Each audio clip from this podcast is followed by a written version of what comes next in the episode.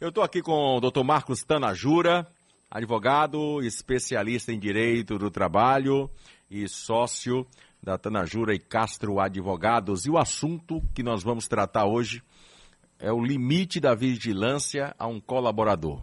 Qual é o limite? Doutor Marcos Tanajura, muito bom dia, seja bem-vindo, tudo bem? Bom dia, Calil, tudo bem? Como vai você? Graças a Deus, tudo em ordem. Bom, doutor, qual é a melhor maneira de fazer o monitoramento dos funcionários? Bom, Calil, primeiro queria agradecer a você pelo convite, queria agradecer ao Luan que fez esse convite para a gente tem duas semanas. Agradecer também minha minha sócia, a doutora Ana, está sempre com a gente. Enquanto eu estou aqui, ela está lá, então estou tranquilo de estar tá aqui. Calil, a gente tem que lembrar primeiro que a, o dia a dia transforma a, as palavras, algumas palavras, em é, não facilidades com relação ao que é direito, ao direito do trabalho. Então, quando a gente está falando de funcionário, a gente tem que lembrar que para monitorar um funcionário, a gente está falando de um empregado, né? E esse poder que existe do empregador, ele advém do artigo 2 da CLT, que permite, em razão do princípio da alteridade, permite que haja essa fiscalização. Então existe um poder intrínseco no artigo 2 da CLT, que é o poder, o poder diretivo, e dele, que é o poder de se organizar, que o empregador tem de se organizar. E dali decorrem os demais poderes, que são o poder diretivo, o poder regulamentar, que é o poder de criar algumas leis ou é, regulamentos dentro da empresa, e o poder fiscalizatório, bem como disciplinar. Então, quando a gente está falando de poder fiscalizar, poder fiscalizatório desse funcionário, a gente tem que lembrar que a gente está falando especificamente de empregados, tá? Isso é a primeira premissa que a gente tem que ter. Então, para fiscalizar alguém, o empregador tem que estar tá dentro da CLT. E para estar tá dentro da CLT, a gente tem que estar tá falando de empregado. Para monitorar, a gente tem uma série de, é, com as, as possibilidades que foram criadas tanto nos últimos 10 anos, assim como após a pandemia, que foi necessário é, fazer esse, esse, esse trabalho à distância, essa quantidade de trabalhos, exceto aos trabalhos e as atividades empregatícias laborais que eram desenvolvidas é, em sistema de urgência ou sistema que realmente demandava atividade presencial, a maioria dos empregados foi, foi é, trabalhar de casa. Né? Alguns poucos que, pela atividade ser essencial, que foram efetivamente mantiveram seu trabalho no, no dia a dia. Então, a, a gente tem que lembrar dessas premissas que a gente tem que, uh, dentro do direito do trabalho, estabelecer. Podemos monitorar? Sim, podemos monitorar. Mas o limite, já de cara respondendo a sua pergunta, para monitorar é a intimidade do empregado. A CLT, em específico, ela não diz qual é esse limite. Então, quando a CLT, que é a consolidação das leis trabalhistas, não afirma diretamente que limite é esse, a gente tem que recorrer à norma maior, que é a norma da a Constituição, para isso.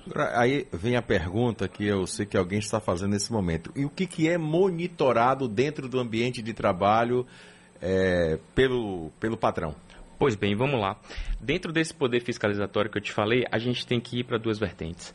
Se você é um trabalhador, um empregado, que está dentro da empresa trabalhando fisicamente hoje, você tem que entender que existem possibilidades de material e possibilidades daqueles trabalhadores empregados, aqueles trabalhadores empregados que trabalham é, sobre, entre aspas, o que a gente definiu aqui no convite como vigilância.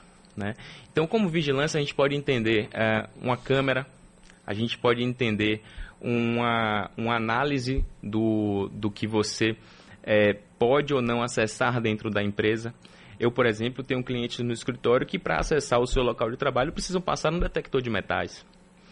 Então, se você trabalha em um ambiente que necessita disso, por exemplo, você trabalha com logística, você trabalha separando algum tipo de material, tem muitos empregadores, muitos empregados, pessoas que são normais, pessoas que recebem salário mínimo, que para adentrar o local de trabalho precisam passar num pórtico para verificar se estão é, ou levando algo para dentro do trabalho ou retirando algo de dentro dele. Agora, existe o limite, que é a nossa conversa aqui, de verificar a intimidade do empregado para ver como vamos fazer isso. Como vamos fiscalizar ele dentro do limite da intimidade do empregado que está no artigo 5 inciso 10 da Constituição. Eu vou ao intervalo comercial e aí eu volto à entrevista com o doutor Marcos Tanajura, 8h42.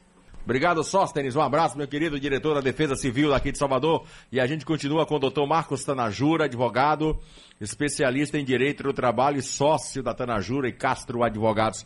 Bom, doutor, a questão agora é o home office, que hoje é uma realidade. Né? Veio com a pandemia e está hoje é, implantado, acredito eu, definitivamente no âmbito é, laboral. Agora, o que eu pergunto é o seguinte: como é que fiscaliza, como é que monitora alguém que está em home office? Perfeito, Calil. É, como a gente estabeleceu uh, no bloco anterior, existem trabalhadores que vão física e existem trabalhadores que estão em casa, principalmente depois da pandemia. Né? Então, a pergunta que a gente tem que fazer é: eu, houve alguma implementação legal? Sim, houve. A CLT foi, sofreu uma alteração legal no artigo 75, que inseriu o artigo 75 até o 75A até o 75F. Esses artigos eles estão prevendo a, a, o que o trabalhador deve estabelecer dentro da sua empresa em conjunto com o empregado.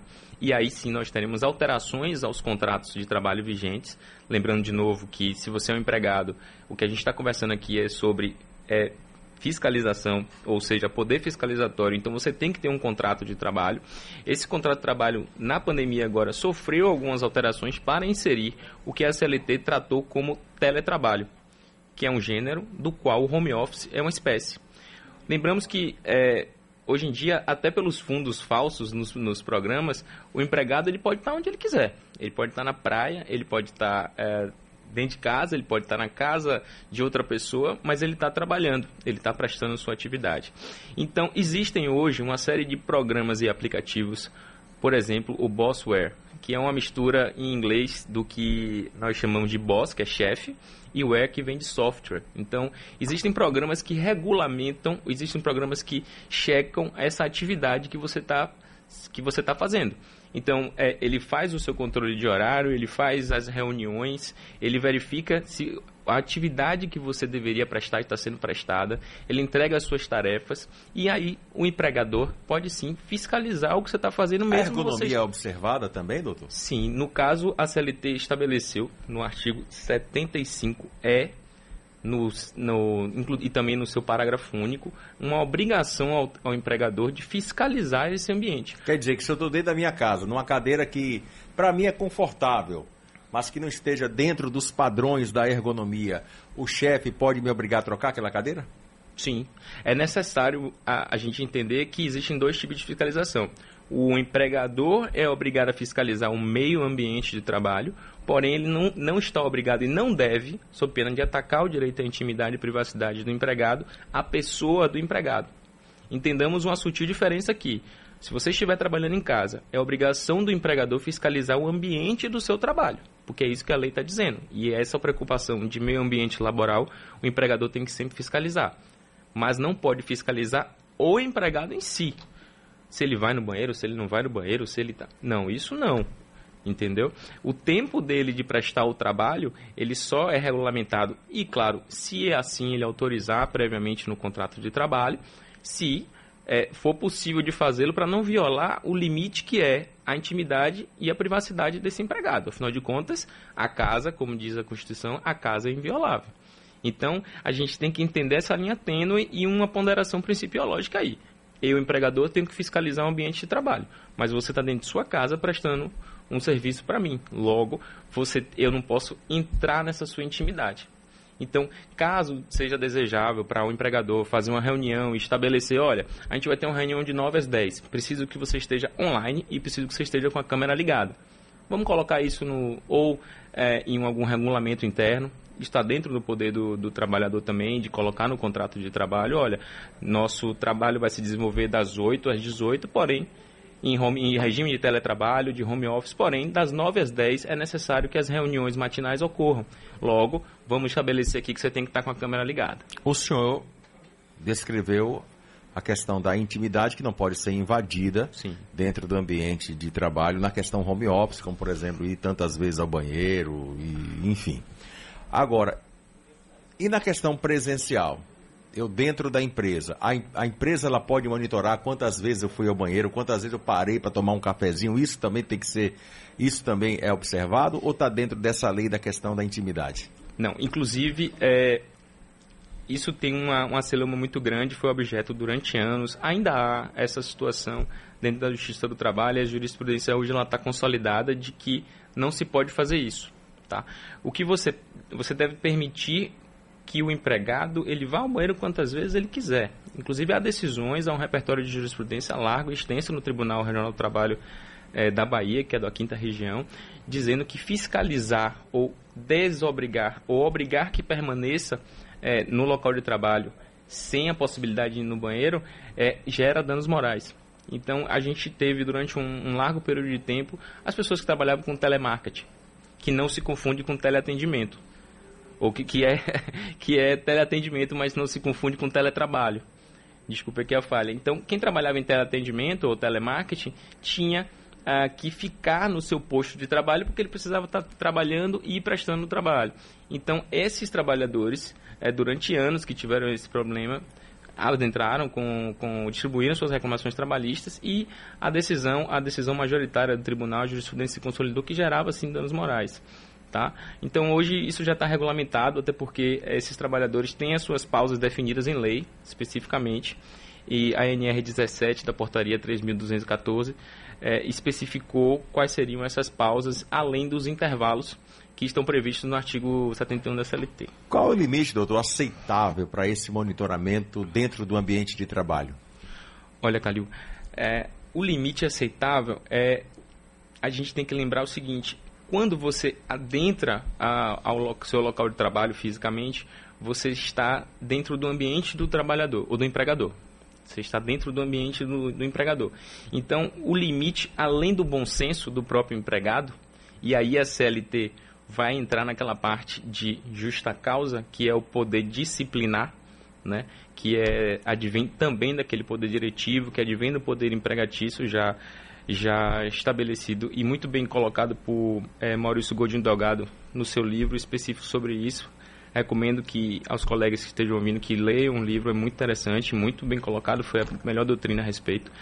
É, a gente tem que lembrar que o limite para você fiscalizar é o limite da própria intimidade. Digamos, por exemplo, que eu precise fiscalizar os meus empregados é, dentro de uma grande varejista. Vamos dizer que tem uma loja no shopping. Né? Então, é, o que, que eu faço para fiscalizar? Coloco câmeras, mas essas câmeras não podem, por exemplo, estar tá dentro do banheiro. Eu não posso colocar essas câmeras dentro do banheiro. Então, mas eu, poxa, eu preciso fiscalizar para ver se tem algum empregado meu é, fazendo algum furto ou algo, algo deste tipo. Ok, mas dentro do banheiro é um limite da privacidade e intimidade atacado. Me permita até abrir um parênteses, doutor, já que o senhor me fez relembrar o seguinte há alguns anos isso era prática corriqueira, principalmente em lojas de departamentos e que depois acabou virando uma enxurrada de denúncias. Funcionários que, quando saíam do estabelecimento, depois do trabalho, eram obrigados a abrir bolsas, abrir sacolas. Isso está dentro também do, do, correto monitoramento ou não? Não, Calil. Inclusive. Sem invasão de. inclusive, é nosso tema aqui. Se você fisicamente é, tiver que mostrar a sua mochila ou seus pertences, existe uma súmula no Essa tribunal. Essa prática ainda é utilizada aí por muitas empresas na, na obscuridade, né? Vamos entender o seguinte, você, a empresa fazer isto está correndo um risco de passivo trabalhista. E elevado, porque o Tribunal Regional do Trabalho da, da Quinta Região já estabeleceu, por meio da súmula 22, que isso é um ilícito. Você não pode fazer isso, segundo a jurisprudência já engessada pelo tribunal. A súmula 22 entende que fazer a fiscalização de pertences do empregado, traduzindo bolsas, mochilas, etc., é sim um ilícito e gera uma indenização por danos morais também. O que pode ser feito, por exemplo, e existe, existem é, empresas grandes com produtos pequenos que justifiquem este tipo de, de fiscalização é você ao o empregado chegar na empresa ou na indústria, apresentar os seus pertences em uma, em uma bolsa transparente. Você vai até o vestiário, troca tudo para uma bolsa transparente e depois você adentra a empresa. Após passar no vestiário e deixar os seus pertences no vestiário. Eu não vou citar aqui qual a empresa, até por uma questão de cuidado com a questão da publicidade aqui. Isso é Mas, é correto? Sim, isso é perfeitamente correto. Porque ele está deixando o que ele precisa para adentrar o ambiente de trabalho dentro do vestiário. E ali não pode não deve ter câmeras. Então, a súmula do TRT, a súmula 22 do TRT estabelece o seguinte, olha, se você fiscalizar as mochilas diretamente do seu empregado, isso aí vai acarretar no ilícito e pode acarretar num pagamento de danos morais. Funcionários que descumprirem essas normas podem ser demitidos? Vamos aqui entender o seguinte, dentro daquele poder diretivo que a gente, conversa, que a gente conversou, existe um poder chamado poder regulamentar. Eu posso criar dentro da minha empresa regulamentos e regras dentro da minha empresa. Além de observar as leis, eu tenho que observar esses, esses, esses, esses regulamentos. Se o empregado descumpre um, um, uma regra dentro da empresa, a gente vai ter que utilizar o outro poder, que é o poder disciplinar. Então a gente pode, o empregador pode punir o empregado. Ele descumpre uma vez, advertência, descumpre a segunda, suspensão, descumpre a terceira, a gente pode aplicar o 482 da CLT, dispensa por justa causa. Doutor Marcos Tanajura, muito obrigado pela entrevista. Gostaria de, nada, de ficar mais tempo com o senhor aqui. O senhor é uma pessoa muito simpática e fala fácil. A gente entende muito bem. Um abraço, doutor. Que bom, meu amigo. Obrigado, agradeço pelo convite. Reitero o agradecimento à Rádio Sociedade. Ouço sempre vocês aqui pela manhã. Continue ouvindo. Sim, claro. Estamos juntos. Obrigado, Calil. Tenha um bom dia, meu amigo. Obrigado, doutor. Conversei com o Marcos Tanajura, advogado, especialista em direito do trabalho, sócio da Tanajura e Castro Advogados.